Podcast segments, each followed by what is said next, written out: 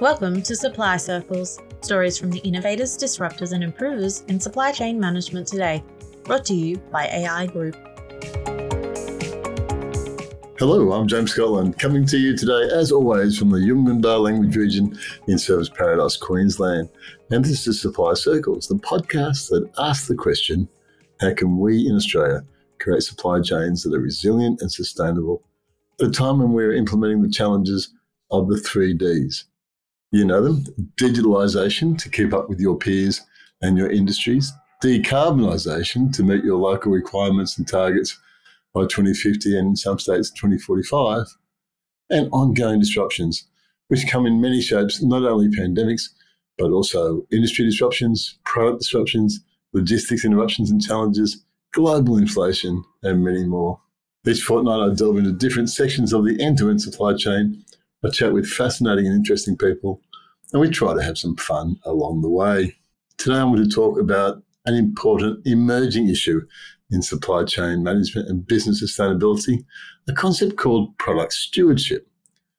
Obviously, the centerpiece of almost all supply chains is a good product. But what actually cons- constitutes a good product is a complex question. There's lots of aspects to it, several surprising aspects. And, you know, I want to uncover all of them today if we can. Product stewardship is a management, as a business management concept that is not overly well known, but needs to be. So, what is it? One, de- one definition says product stewardship provides an opportunity for business to do more, strive for more, and achieve more with its products and its processes. Product stewardship aims to drive environmentally beneficial outcomes through good design and clean manufacturing.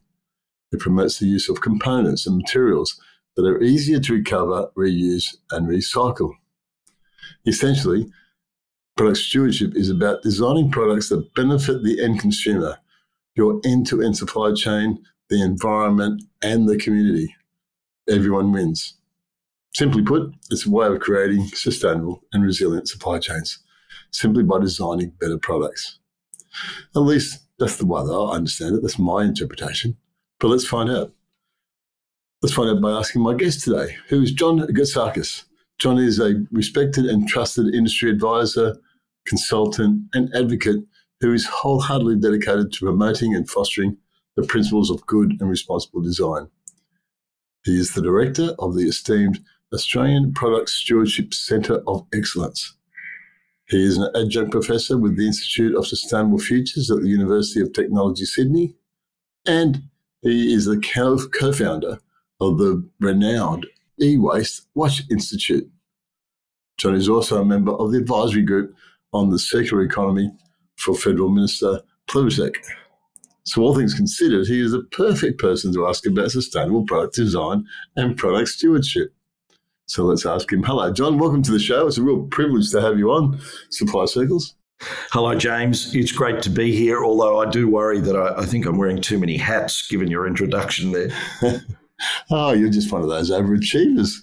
Uh, overachievers. Where are you coming from? You're, you're in Victoria, I think, Chile, Victoria?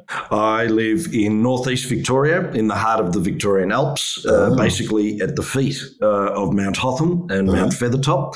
Uh, it's the perfect place if you're a keen backcountry skier, a bushwalker, a, a deer hunter, a fly fisher. Uh, living adjacent to the Victorian Alpine National Park is pretty special, I must say. I have a problem with that area uh, because I can never fully decide whether it's best to be there in summer or winter. Uh, I go there in summer and say, this is the perfect time to be here. And then I go back in winter and say, oh, no, this is the perfect time to be yeah, here. Yeah, yeah, yeah. How long have you been there? Uh, have been uh, built uh, built a house uh, about six years ago, but have been visiting for the last thirty years. I'm a keen cross country skier and bushwalker and motorbike rider, so for me, it's been a really uh, really lovely destination over a long time. I think it began with my uh, year 11 geography camp at Mount Hotham and uh, have always uh, uh, been a fan of Northeast Victoria. It's a great region. There's a bit of Bear Grylls in there.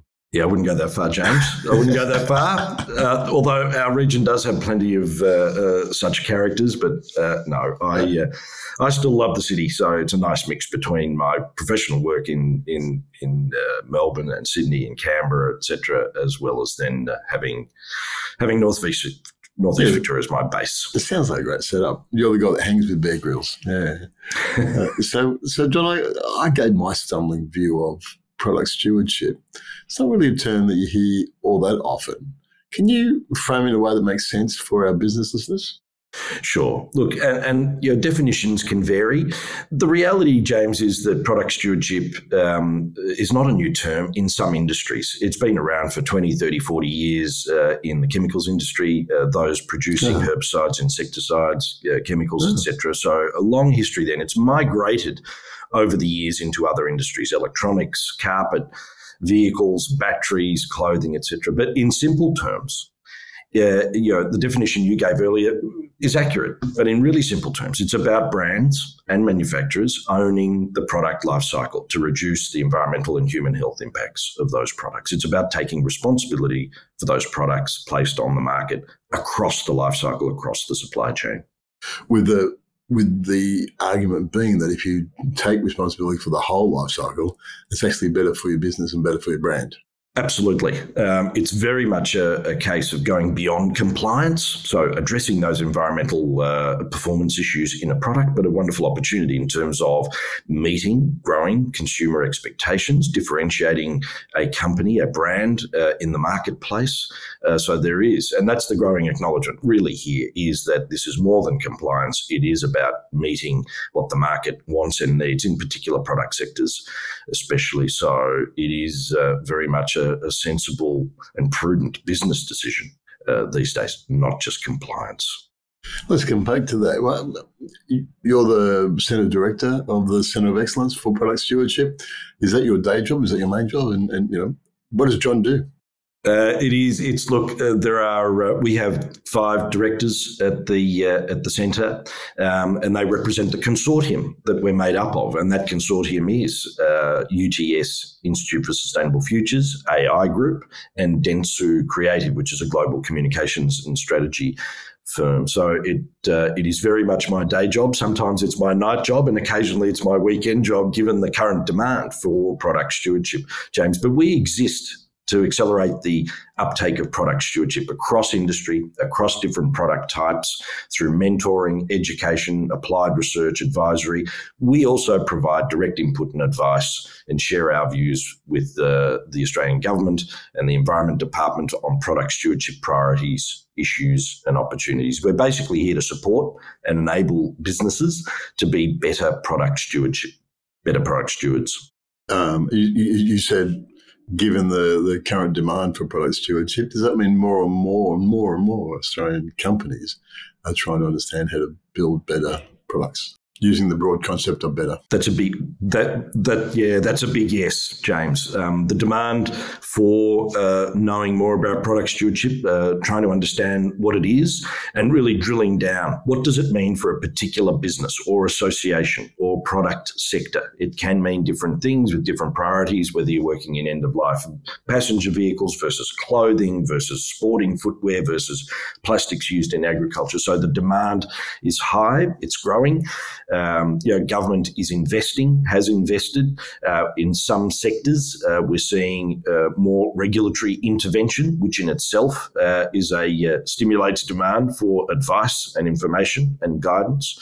So Australia is really at the front end of a, a sort of watershed around demand for product stewardship and doing it better, and that's that's informed by a range of issues. Have climate change, waste, unsafe chemicals, and growing consumer expectation and demand. So, is this being uh, driven by government regulations, or is this uh, more by just the, the marketplace? It's a combination. It's a combination. In certain, you know, in certain product areas, um, it's very much uh, government now looking at regulatory intervention. For example, uh, photovoltaic systems, solar panels. Uh, they've been on the uh, environment ministers list since 2016, with not much action nationally. Uh, so now the uh, the Australian government is moving on a process to look at developing um, regulation in that space, as well as uh, small electrical and electronic equipment uh, to go beyond where the current regulated scheme of TVs and computers is to move to smaller products. And a lot of this is really catch up with what's happening, for example, in the EU and other OECD countries. In other areas, there is growing uh, consumer interest, demand, expectation, whether, and you know, we're seeing a lot of this around packaging and how plastics are used in packaging. We're seeing it in relation to batteries and uh, the importance of consumers wanting to dispose of their batteries responsibly, given some of the other impacts associated with those in terms of fires in factories, in waste management facilities, in trucks, etc. Clothing is another area where we're seeing uh, you know growing consumer interest and demand for attention to you know, waste avoidance uh, and uh, making sure that apparel isn't adding to our sort of waste crisis and uh, unnecessary disposal to landfill. So a mix of a mix of different uh, drivers and responses, James, depending on the particular uh, product category. Yeah, yeah. Well, there's a lot of pressure from councils, but also from the federal government. So, and then the marketplace is having its uh, Correct. in, in in what they want from from products. Mm. Mm. What has the Centre of Excellence achieved over the last few years? What are you most proud of? Look, the, yeah, we've been going now for about two and a half years, and yeah, we're working across a range of different activities. You know, our our, our achievements in in some respects, you know, our success is the success of of industry and business doing more product stewardship. So, you know, you could argue that you know, we're bringing product stewardship to key decision makers. We're bringing it to the boardroom. Uh, we're bringing it to you know, country managers and, and senior managers, as well as all of those that are working day to day on environmental management, corporate uh, responsibility, etc. So we've been directly involved in advising emerging schemes uh, covering passenger vehicles, uh, existing schemes related to tyre stewardship, uh, solar panels, clothing with the Australian Fashion Council, uh, sports footwear with the Australian Sporting Goods Association, resilient flooring, mattresses, medical products, plastics used in agriculture. So we're, you know, for us in terms of achievement, it's our contribution to support, mentor, guide, assist, be a sounding board for a range of uh, these industries. To, just to make it aware that product stewardship is about making better products uh, across the board, not not just a product itself, uh, but the whole the whole concept of the product is better, taking in all factors. I assume that it's part of the ESG question. It is. It, it is in part. Um, it, it is around uh, system-wide thinking. It's it's really about how you know looking across the life cycle from design and production through to manufacturing, distribution, logistics, the use phase, the post-consumption, post-use phase. What are the options for for refurbishment, remanufacturing, repair, recycling when it reaches the very end of life? Um, so it is very much a more holistic view rather than where we've been in previous decades of um, you know, uh, environmental management at end of life and uh, really dealing with problems once they've arrived. Uh, product stewardship and, and the role of design in product stewardship is really a much more preventative strategy. How do we get in early? How do we design out waste and pollution? How do we design out unsafe chemicals? How do we design out uh, a whole range of issues that cause environmental problems either for uh, the user or downstream uh, at end of life? Yeah, that seems to. I think that nails it for me. That really resonated. That this is a preventative strategy. This is saying let's get ahead of our markets and our regulations and and our business costs and uh, the waste. All of that we can address um, by looking at it proactively. And I think uh, that seems to be what product stewardship fundamentally is. This get ahead. It is. It is. And look, there's, you know, our experience tells us, uh, the literature tells us that up to 80% of a product's environmental impact is determined at the design stage. So, how obvious is that in terms of where you need to make yeah. some different types of decisions uh, yeah. when developing a new product, redesigning an existing product, etc. But you know, key to product stewardship is accountability and responsibility. So, who are those that are playing? And this is many of the AI group members who are doing wonderful work in this space.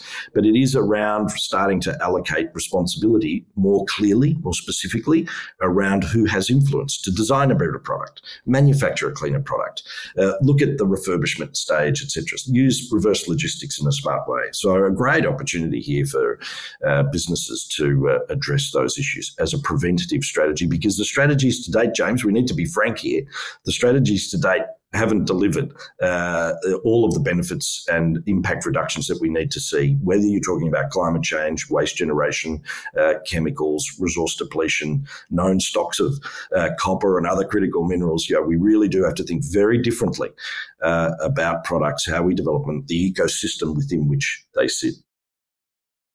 I was going to ask you this later, but uh, now's a good time considering what you just said. One of the challenges for a business is the way that the balance sheet is set up. Mm. So, you know, I come from the old days where you would, uh, you know, buy something, you'd capex it over five to 10 years.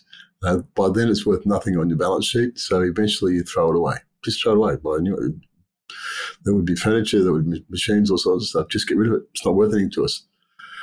Uh, sometimes people say, well, you know, sell it and maybe, but just look, it's not worth anything. Just throw it out. The balance sheet was the problem. Is that mm. still a problem?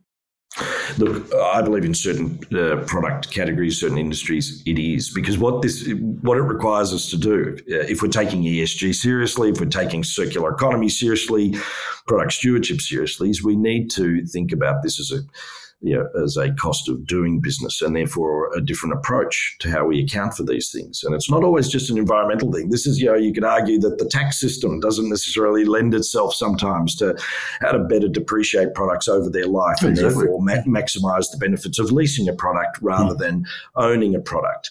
Um, so it is about, you know, a, dif- a different mindset, James. And, you know, this is now the cost of doing business. And some companies do that exceptionally well. Others struggle for a whole lot of reasons. SMEs. I have great sympathy for in terms of, you know, they're not global brands able to bring in a you know, head of sustainability and do X, Y, Z. So it, it is a challenge, but it does need this sort of system redesign approach, a new way of thinking. Otherwise, we're just going to be, you know, chasing ambulances with, uh, you know, putting out spot fires in this whole space.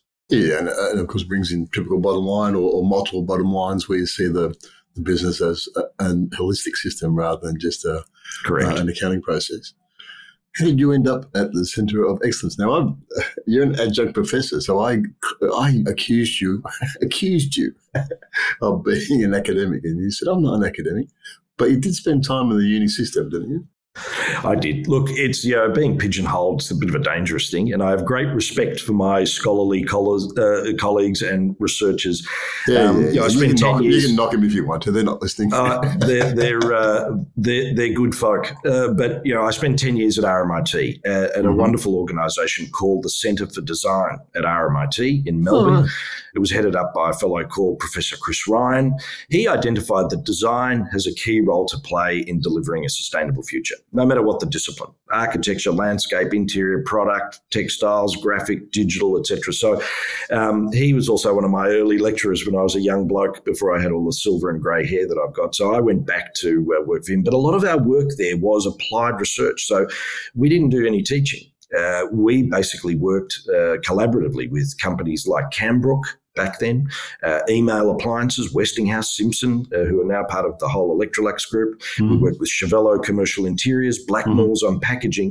And a lot of it was about introducing design, life cycle thinking, and product stewardship, even back then, to these uh, Australian companies and brands. So that was where, you know, that's the genesis, I suppose, of my interest uh, in the importance of design and product stewardship in better managing uh, environmental and human health impacts in products and, and after I left RMIT, really since then, have spent the rest of my days working directly with, with companies, uh, with industry associations, uh, working on stewardship. Spent many years as a sustainability advisor to the Consumer Electronic Suppliers Association in the development of the Product Stewardship Act. Um, so a lot of my work straddles, is, is building bridges between policy, practice, operations, uh, but also where there's great research being done and with my university colleagues at UTS on the benefits and effectiveness of, uh, of product stewardship uh, in Australia. You know, how do we use that knowledge, that data to improve existing schemes, design new schemes? So uh, that's the genesis is my days at RMIT. And uh, really, I haven't veered too much uh, apart from working for different organizations in that same space. What did you learn? I mean, you mentioned a few things there that you've learned, but what, what did you learn fundamentally that design has been wrong for many years, or the concept of design is still right? We just need to expand it. Just uh, uh talk about your learnings yeah, from the, yeah. your, your, research days. Yeah, look, I, I, look. There are a couple of things. One that um, this whole idea of um, you know the importance and potential potency of good design uh, in solving these problems. The other one is potency uh, of good design. I love that. Uh, yeah, look, it, it's relevant. If done well, it's absolutely potent. The other part is a very strong life cycle thinking approach. Yeah, we don't, we can't just think of end of life and you know the solution to pollution is dilution. Yeah, we've got to think about all of those decisions across the life cycle, across the supply chain. So that whole area of life cycle thinking, which and and has sort of articulates into life cycle assessment and making more you know, uh, you know quantitative decisions about impacts and issues and priorities. So that that was uh, also another key learning.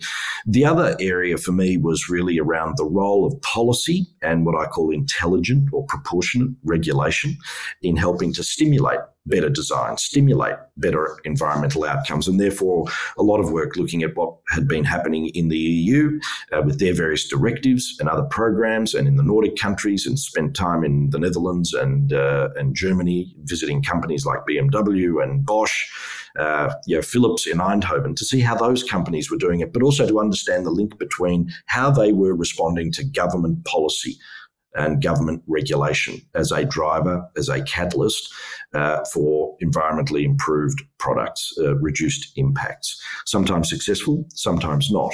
So there's some of the key learnings from me, you know, uh, from my research days was the importance of design, preventative strategies, life cycle thinking, but the use of intelligent regulation, not using uh, uh, mandatory interventions willy nilly, but where where there are identified issues and impacts, there an industry isn't responding then government needs to spend, you know, uh, step in and, and look at those market failures. So a variety of learnings depending on the product sector too, James.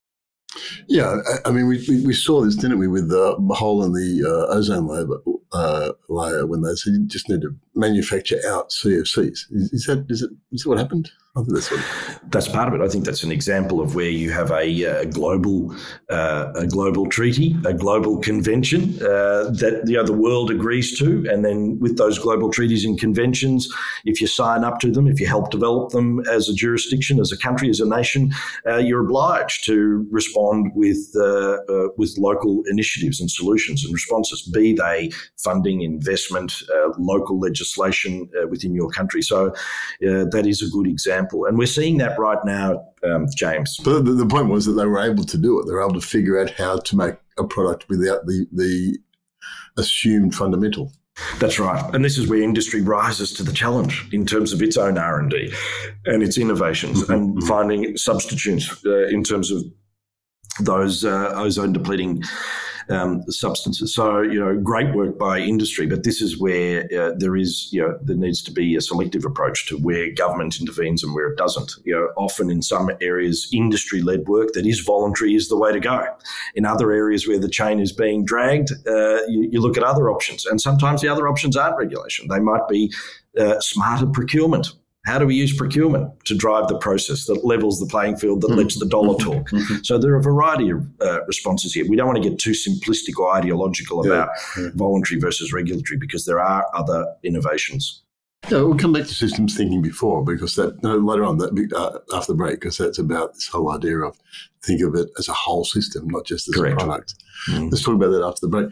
Um, we've discussed on this this uh, program before the concept of inbuilt obsolescence, uh, mm. which back in my day was, you know, you'd, you'd, build the thing to break down so that you have to buy a new one mm. uh, and, you know, throw it away. But these days, it's not so much uh, breakdown. I've got a, a iPhone 14 Pro, uh, which of course is I had to buy, of course, is much better than the 12, which is better than the 10, mm. which is better than the 8, which is, and so I keep upgrading because, um, you know, it's better. So mm. we've got this sort of marketing approach of new is better, just keep changing all the time, keep, keep consuming. Is that the enemy of product stewardship? It's not inherently the enemy of it. Uh, it. it. really is an issue, though, that is that's significant in terms of un, you know, not prolonging the life of products, uh, not looking at how we can keep products longer. And this is where you know I don't like to generalize, but you know there is some value here in in thinking about how what do we need to do to keep products going longer, especially given that uh, you know uh, unnecessary generation of waste, single use products, electronics that have consumables. Um, you know these are all contributing to the waste challenge. So how do we design products so that they uh, can we we can extend their product life? We make sure that software doesn't bloat them and render them useless, uh, that they can be repaired in a safe and affordable way, etc. But obsolescence is is uh, uh, an important area that needs to be dre- addressed. You know, in terms of how it contributes to overproduction and overconsumption, um, and so it is an area where uh, we need to do more, and we're seeing this now with various uh, activities and programs in the EU with their sustainable sustainable design rules that are being proposed. We're seeing the French government and now uh, the rest of the EU likely to follow around uh, durability ratings and repairability ratings. Uh, the Productivity Commission here in Australia um, recommended that a consumer labelling program be set up to look at uh, repairability and inform consumers more. So these are these are areas that are both an opportunity, but sometimes, understandably, uh, for some brands and producers, seen as a threat. Uh, the French index on repairability, uh, several manufacturers have risen to the challenge and really gone for it in terms of trying to get the best rating by redesigning their products. But we've really we've got to look more closely at uh, avoiding the design and production of short life products, uh, products where batteries are embedded and cause all sorts of other problems. But part of it is the market is saying, yeah, we still want reliable, uh, affordable products, uh, but we want products that last longer, can be refurbished or repaired or upgraded. So I think there are opportunities here. I think it requires a particular mindset um, from key players uh, in terms of is this a threat or is this an opportunity? Uh, and we're seeing again some of the big brands out of the uh, out of Europe uh, looking at these questions of durability, repairability, obsolescence, being able to upgrade. Don't buy a product, lease it. You can now buy you know lease and headphones in the Netherlands. Uh, you have them for life. They repair them for life. They replace parts. You can self repair, etc. So, you know, but it needs to be approached product class by product class. You've got to be careful about generalizing about, you know, the right to repair being, uh, you know, how it's applied across different areas. It's different for toasters as it would be for furniture, as it would be for IT versus smartphones, so on and so forth. Yeah, I mean, you see people I don't understand this. But you see people lining up outside the, the Apple store waiting for the latest Apple phone or outside the Samsung store or, or whatever to get the very latest. I don't, I don't get there. I'm, I'm second into the future, not first. Uh, but it does indicate that there is a market for I, I, need new and better and, and sparkly and nice and whatever. Uh, and marketers will respond to that. No, I'm a marketer. Uh, that's what you respond to that that the, psycho- the psychology of purchase. Will we see a change over time? Yes, yes, and no, James. Markets don't just emerge in isolation. You know, marketing can be a very aggressive sales approach in sure, terms of the sure. comms process and generating that desire. So desire doesn't happen on its own. Desire happens by very uh-huh. expensive uh-huh. television and cinema ads and billboards and pl- product ambassadors.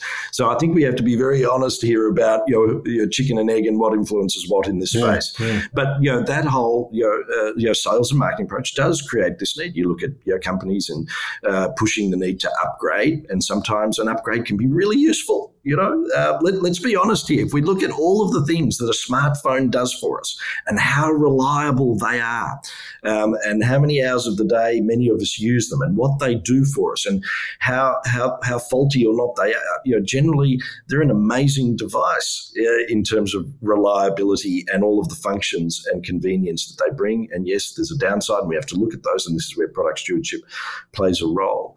But I believe that uh, we do need to sort of redefine how we approach the production and consumption of products. Otherwise, we're not going to deal with a range of these issues, whether it's climate change uh, or, or, critical minerals uh, that are needed to be processed to go into new electronics and the electrification process, etc. We just can't keep going the way we've been going if we want to address those problems and uh, really uh, uh, deliver a sustainable future. And increasingly, uh, a circular economy over time. If I'd done my research properly, I'd have these figures to hand, but I don't, John. But there's something like, just making up numbers, there's something like uh, 23 grams of critical minerals in the three or four uh, kilo phone that you have, whatever it is, probably two mm. kilo phone. There's only mm. 23 grams, but we've produced something like 6 billion phones. mm. All of a sudden, we've used a lot of critical minerals and we've, we've got to start looking at that's just not, just stop digging it, basically. Yeah, and and this is where some you know, really interesting stats exist around. Um, it's much more cost effective to recover those uh, precious metals and other materials out of out of all electronics and in particular smartphones, but all electronics because it's cheaper to do that than than than really mine the various ores in order to extract and process and get those. So the whole area of uh, you know above ground mining and recovery of these products at end of life to make sure that we don't lose them to landfill, we don't lose them to dumping, etc., uh, that we can reuse them in the production and manufacture of of new new products. And and you know this is this is something that's been acknowledged for a long time at a number of levels. The you know the EU has had the what they call the Waste Electrical and Electronics uh, Directive and the Restriction of Hazardous Substance Directive for you know twenty plus years. Uh, so it's you know there's an acknowledgement that we've got to recover these products uh, and and get these materials back and use them in in manufacturing for new products. But the other really uh, jolting stat is that e-waste uh, out of any, you know, an e-waste is basically anything with a plug or a battery, is the fastest growing waste stream in the world. Uh, so we, and mm. given our appetite for and hunger of smart home devices, smartphones, laptops, tablets, power tools, cameras, you name it, you know, hobby equipment, whatever, solar panels, inverters, storage, etc. Yeah, we've really got to get very smart about both product life extension, uh, refurbishment, remanufacturing, and then recovering those materials at end of life. And, and there are some great examples in Australia uh, and overseas. We just uh, we need to sort of mainstream it, apply it horizontally, and and really deliver some measurable benefit at scale. Let's take a break. Uh, this is a good chat. This is fascinating. Let's, when we come back, we'll talk about the, the systems thinking and also how do those very smart companies do those things. Um, uh, back in a moment. Let's hear an, an ad from AI Group. If you have supply chain or business improvement challenges, contact AI Group's Business Improvement and Growth Hub. The Big Hub is a library of practical and relevant resources designed to assist member businesses to grow and improve. The Big Hub also includes an extensive network of experienced pre qualified business improvement consultants. For more details, contact big at aigroup.com.au. That's big at aigroup.com.au. John, before the break, you were talking about some, some really good companies that have been smart about their design and been able to address some of these uh, whole of system type challenges for their products. Can you can you give me some examples of of what's a, what's success? It uh, you know there's some there are some really good examples, uh, it, and again it depends on the product categories you look at. But if you look at floor covering and carpet, modular carpet tiles, you you look at what Interface has been doing uh, in Australia and globally, and Shaw contract carpets, these sorts of oh, okay. you know, uh, manufacturers of products. If you look at the ICT space and IT, um, you look at companies like Hewlett Packard what they've been doing over many years across their supply chain, uh, you know, with uh, information for consumers, with recycled content in their laptop housings and designed for repairability. Um, you look at uh, companies like uh, Fairphone in the Netherlands and uh, how they're designing smartphones to deal with conflict minerals, but also uh, product life extension, durability, self repair, these sorts of things. And clearly, companies like what, what, what are they doing? I mean, what's a what, what's what does good look like? Good for them is very much, and the, and the market has spoken in the Netherlands, and now they're selling into the EU. But uh, products that last longer, products that you don't have to buy, that you can either you know you can lease their smartphone or uh, or purchase it. Uh, you can buy self repair kits. You need to replace the camera. They give you the guidance on how to replace the camera or any other component in the phone. Uh, conflict materials are not uh, in the phone at all in terms of how they source the uh, the materials and minerals that go into that product. So these are um, you know recycled content content is part of the uh, the list of features too. So there's a uh, there's a variety of different features depending on the product. Commercial furniture is another area, James, and you've got companies here in Australia like Schiavello Commercial Interiors that you know most of us have sat at a workstation or a task chair or a uh, in front of a petition that's made by commercial uh, by Schiavello that uh, has attention to again design for recycling using low VOC materials in the substrate in the petitions. Um, companies like Woven Image in New South Wales making again acoustic panels with recycled PET, um, and and you've got other companies at, at everyday level. Rip Curl doing interesting things with take back uh, of of wetsuits. Uh, you've got apparel and clothing companies like Patagonia uh, and North Face. And I don't want to put these up, all of them as absolutely perfect, but they are good examples of where companies are applying a strong um, you know, design, sustainable design process, a product stewardship process, thinking about extended producer responsibility, uh, looking at independent certification of their claims to avoid the whole greenwashing uh, debate and make sure that whatever claims they're making about their products are independently assessed and certified and labelled as such. Um, so a variety uh, of activities here from different companies, and, and I'm sure you know, there are many more there that one I, one could mention, but uh, we need more of it. It needs to become mainstream as opposed to holding up a handful of exemplars. Yeah, so so you're saying a longer product life in itself, in in its use life. Uh, try and aim for a longer product life in its use life and then also make sure that once this use is finished, that there is established and sensible recycling. Is that sort of roughly what you're talking about? Uh, uh, and the product design itself is designed using products that are uh, also sensible. It is. It is. And look, this is where, uh, if you look at the principles of um, circularity. You know, what, what is a circular economy? Uh, let's look at it that way. Uh, you know, the key principle is designing out waste and pollution from the outset. That can be applied to any product. Uh, the, the second principle is prolonging the life of products, their components, and the materials, keeping them circulating in the economy, whether it's through reuse, repair, durability, or recycling at end of life. And then the third principle is around how do you deliver a restorative or regenerative approach to that product or the product system and that's that's really around how do you develop something in manufacturing that's environmentally positive uh, that uses renewable materials, that doesn't contain unsafe chemicals. And that's very relevant in, say, agriculture and horticulture and what, what can happen there. Because what we have to do here, and this is a difference between the circular economy and, and where we've been the last few decades, is we need to go beyond just less bad and I think that's what's characterized a lot of product development, a lot of product stewardship, and a lot of environmental management okay. is less harm and less bad is okay.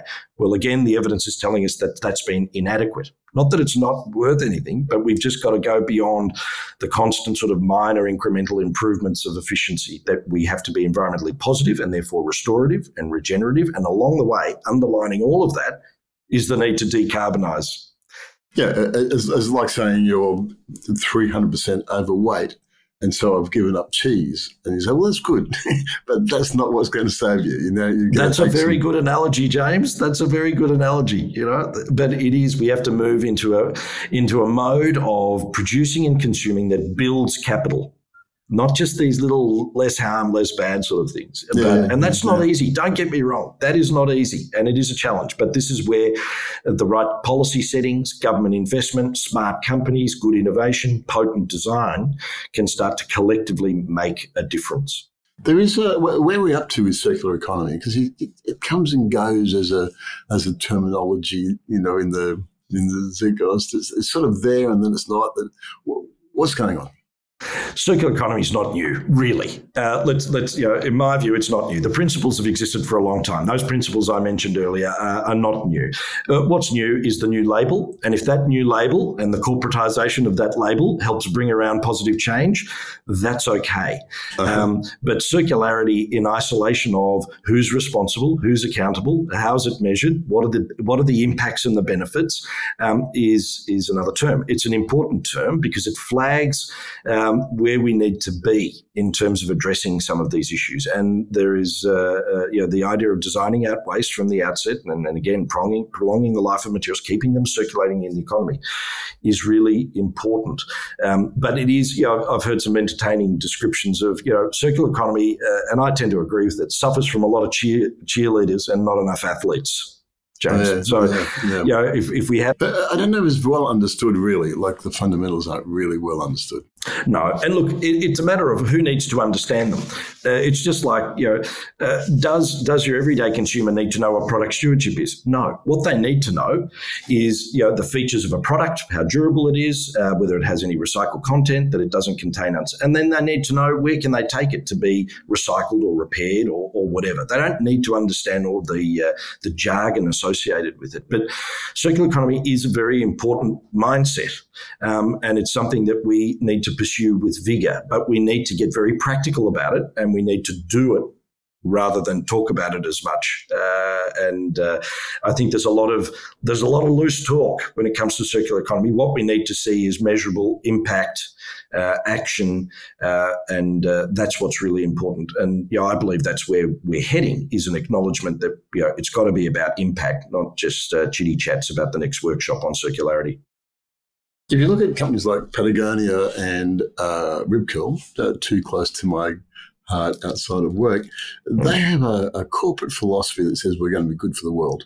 And then they build products. I'm, I'm putting words in their mouth, but they, they build products that are circular, that are right from the design you know, to the, the you know the, the end life of the of the wetsuit is all based around this whole idea of product stewardship if I understand what you're saying, this is what we need from every company. We need a company to start saying, we are going to build our business around sustainability. Exactly that, James. It is about making these sorts of uh, principles and strategies mainstream and making them universal.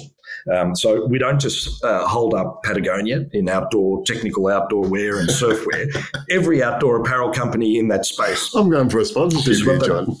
that's what they're doing. You know, with electronics, we don't just hold up, uh, you know, HP uh, or uh, or Apple or or Dell uh, or Fuji Xerox, you know, that they are all doing this. And, and in some sectors, they're more advanced in making it a universal approach. I'd say that in, in some parts that there is a more universal approach. But what you've described is absolutely essential. It's not about just the exemplars. Uh, it's got to be at how these uh, how these circular economy principles of product stewardship, etc., is applied universally uh, across the board in an industry in a sector, whether it's domestic furniture, clothing, outdoor gear, end of life you know, vehicles, so on and so forth. We had, uh, I had on, as a guest on this uh, program a, a, few episodes ago, our mutual friend Rachel Wilkinson, ah, who yes. Uh, who argued well as she does that uh, recycling is not just recycling. That the and I can't remember it exactly, but you know, if you recycle it from a, a, product A and becomes still product A, but in, in a, a, second use, that's good. But you really want to have a bit smarter about, uh, you know, plastic becoming plastic or plastic becoming some other product.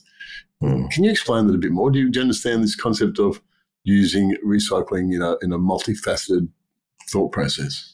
Part of it comes back to the waste management hierarchy, James. And in terms of where the greatest benefit is, it's through waste avoidance. Is there one? There's a waste management hierarchy. There, there is, there is, and people working in this field will know it backwards. Uh-huh. Should know it backwards. You know, uh, avoidance and prevention right from the outset, then moving down through to reduce, reuse, um, you know, repair, you know, and then you get to recycling. Recycling is down in the bottom half the of the, of the way. Right, well, it's yeah. not the last thing because you oh. have safe safe treatment and processing, right, and then you'll have disposal and landfilling, etc. But it is in the bottom half of the, the, the waste hierarchy. Okay. And and but we still need to do it because again, you need all of these different options, you know, solutions to address the issues of using our materials more sustainably, recovering them, reusing them, etc. So, what Rachel was saying, if given your description, is valid. That we we've got to make sure that we uh, what we are recovering is is goes into uh, upcycled products. That we're not recovering plastics and uh, and uh, putting them into you know, downcycling them. You know, there's a limit to how much garden edging the world needs yeah, made yeah, from yeah. downcycled plastic. So, you know, so we've got to think very carefully about how we make good use of this material, which in many applications has has wonderful benefits. Um, but what Rachel is saying, if I understand that correctly, is right. We have to think carefully about making sure we keep adding value, that we prolong the life of those materials, that we upcycle them, um, and that we don't put them into products that in that second life that we lose them forever you know, I, I, do worry about how some materials. I, I, think that was her point, actually. Yeah, yeah. yeah we, I do worry about some materials being um, claimed as some major environmental innovation, only to be locked in concrete or some other material that may cause some other problem downstream, um, and we can't recover that material. Um, and, and it may over time lead to uh, microplastics entering uh, waterways and marine environments. So we do have to think, uh, again, this comes back to a life cycle approach. If we're recycling plastics or any other material into the next product, what are the what are the life cycle uh, benefits of that or the impacts of that? So we have to get very serious here and rigorous about uh, what the uh, uh, what the impacts and benefits, the pros and cons are of whether we we have a durable product, whether we have a repairable product, a recyclable product. You know, what really is the benefit? Because at the end of the day, a lot of these strategies are about protecting the environment. Uh, that's what that's why they're being done, and uh, making them uh, commercially responsible and beneficial um, is a wonderful thing. But it's uh, it is very much about environmental protection, environmental quality, and a sustainable future. What about if I buy my uh, buy some of my material to make my finished product? I buy that from a third world country or another country. Um, how do I do I try and design that out, or or do I try and fix it from the third world country, or just accept it as I can't do much about that? I don't think it's uh, it's a matter of accepting it uh, uh, and not doing anything. I think this is where many companies have pretty sophisticated sort of supply chain evaluation methods and checklists uh, to verify, to audit, to ensure that uh, modern slavery is being uh, addressed, uh, etc. Uh, conflict minerals are being addressed. So this is, you know, this is probably starts to head in the direction of you know, some supply chain management experts answering your question in more detail. But there are processes and methods there, and many many Australian companies and brands have those have those methods. They have ethical sourcing managers and professionals and teams that look at all of those issues to uh, make sure that they're not bringing products or materials or to help ensure that they're not bringing products into the country that are causing environmental or social problems elsewhere around the globe. Yeah, I've asked this question many times in this uh, podcast. So I'm just putting you under the pump like everyone else gets put under the pump. Oh, it's a really important question. It's a really important question. You know, we really do have to look at. You know, we global might think we have a, a, green a green product here, but what is the the global supply chain that, that that's at play here, uh, and making sure that we address that. And that's what I'm, I suppose I'm saying. We need to get rigorous. We don't want just simplistic claims that product X has some recycled content. We all pack up and go home. We do need to understand the the origin origins of materials, where they're made, how they're made, the environmental impacts associated with those. And, and again, I think this is where certain industries and the IT sector, consumer electronics, in, in many cases, has has developed some some very very you know, refined processes to uh, check. Uh, assess, evaluate, audit, uh, because they are sourcing materials from multiple jurisdictions, multiple mm-hmm. countries. They are manufacturing in certain locations. So, and that's why we have these global treaties in part on some issues, whether it's the Basel Convention for the transboundary movement of hazardous waste, whether it's the Montreal Protocol, and now we're heading towards one on, on plastics pollution. Um, you know, that starts to really touch on uh, supply chains and how we can uh, manage them more tightly and in an environmentally beneficial way. You've explained product stewardship in a very non-academic way, you know, in a very practical business way. Thank you, John. If uh, I'm, sure there's people listening to uh, this this episode and running businesses and thinking, I need to find out about waste hierarchy. I need to find out about recycling. I need to find out about product stewardship, better design. What what do they do when they stop listening to this podcast? They can visit our website so uh, stewardshipexcellence.com.au, they can have a look at the resources that are there and they can give us a ring. They can send us an email uh, and they can make contact and we're more than happy and interested to have a conversation with them and, and help guide them. If we can help them, we will. If we can't, we'll identify other sources and uh, organizations that can. But we're very interested in particular in talking to, uh, to companies to manufacturers here in Australia, the suppliers uh, that are interested in product stewardship, and, and never to fear whether they're doing it well or not, or they understand it or not. Part of our role here is to educate, to inform, to listen to what their challenges are, rather than simply impose what we think is, is necessary without really understanding what they need. So, our website and direct contact, um, and, and we do this day in, day out with various companies uh, around the country. So, uh, more than happy to, to chat to listeners. We'll put that website in the um, in, in the show notes and your link LinkedIn page. I Thanks, guess. that'd be um, great. Yes, and of course, I encourage people to take the next steps. Just to finish up, here's a funny story. The other day, I uh, I live on the beach. Uh, the other day, I went down the beach to the local surf club, grabbed a coffee, and mm-hmm. was sitting on the beach drinking coffee as the sun came up. And so it was so beautiful. I took a photo and put it on my socials. And my niece, who is a lawyer and mother of of two, uh, mess, um, put a message on my photo saying, "Why are you using a recycled cup?" Uh, of and it's uh, I, I, saw straight away that I'm sitting somewhere absolutely gloriously natural beauty, uh, and I'm destroying it. we all we all need to start thinking, don't we? We do. We do. We can, uh, you know, as the saying goes, we can act locally uh, in a very effective way and we can make all sorts of decisions. You may make a whole lot of other decisions, James, that are environmentally very positive, uh, that eclipse uh, that one disposable coffee cup. But yeah, get yourself a good uh, reusable coffee cup that yeah. doesn't look like a sipper cup. And remember to take it with you. Yes, yes. Yeah, exactly. sorry, sorry, Deb. I'm, I've fixed it. I have fixed it, I promise. all right. Uh, thank you, John. Thanks for, for sharing with us. Uh, it's been a, it's a wonderful chat. Are you going? We're recording this on a Friday. Uh, are you going up into the high country and going to go hiking or skiing this weekend? I'm returning to the uh, to regional Victoria tomorrow morning uh, and looking forward to that. I had a great time in Melbourne, lots of meetings with uh, various companies and, and, stakeholders. But yeah, back to uh, back to the Alps tomorrow, and hopefully uh, getting a chance to plan some ski tours uh, up onto the big tops around Mount Hotham yeah, get offline and and enjoy this Absolutely. wonderful country we live in. Thank you so much for Absolutely. Thanks, James. Thanks. It's been a pleasure. Well, that's it for an, another episode of Supply Circles. Uh, we really did talk about sustainability today. I, I love the conversation. Thanks again to everyone for listening, and thanks for your feedback, which comes in all the time.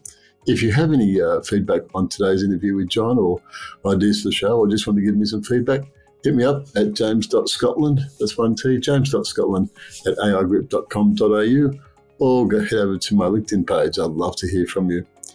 And we'll be back in a fortnight with more insights into the keys to building sustainable supply chains. Thanks for joining me. This is Supply Circles. I'm James Scotland. Bye for now.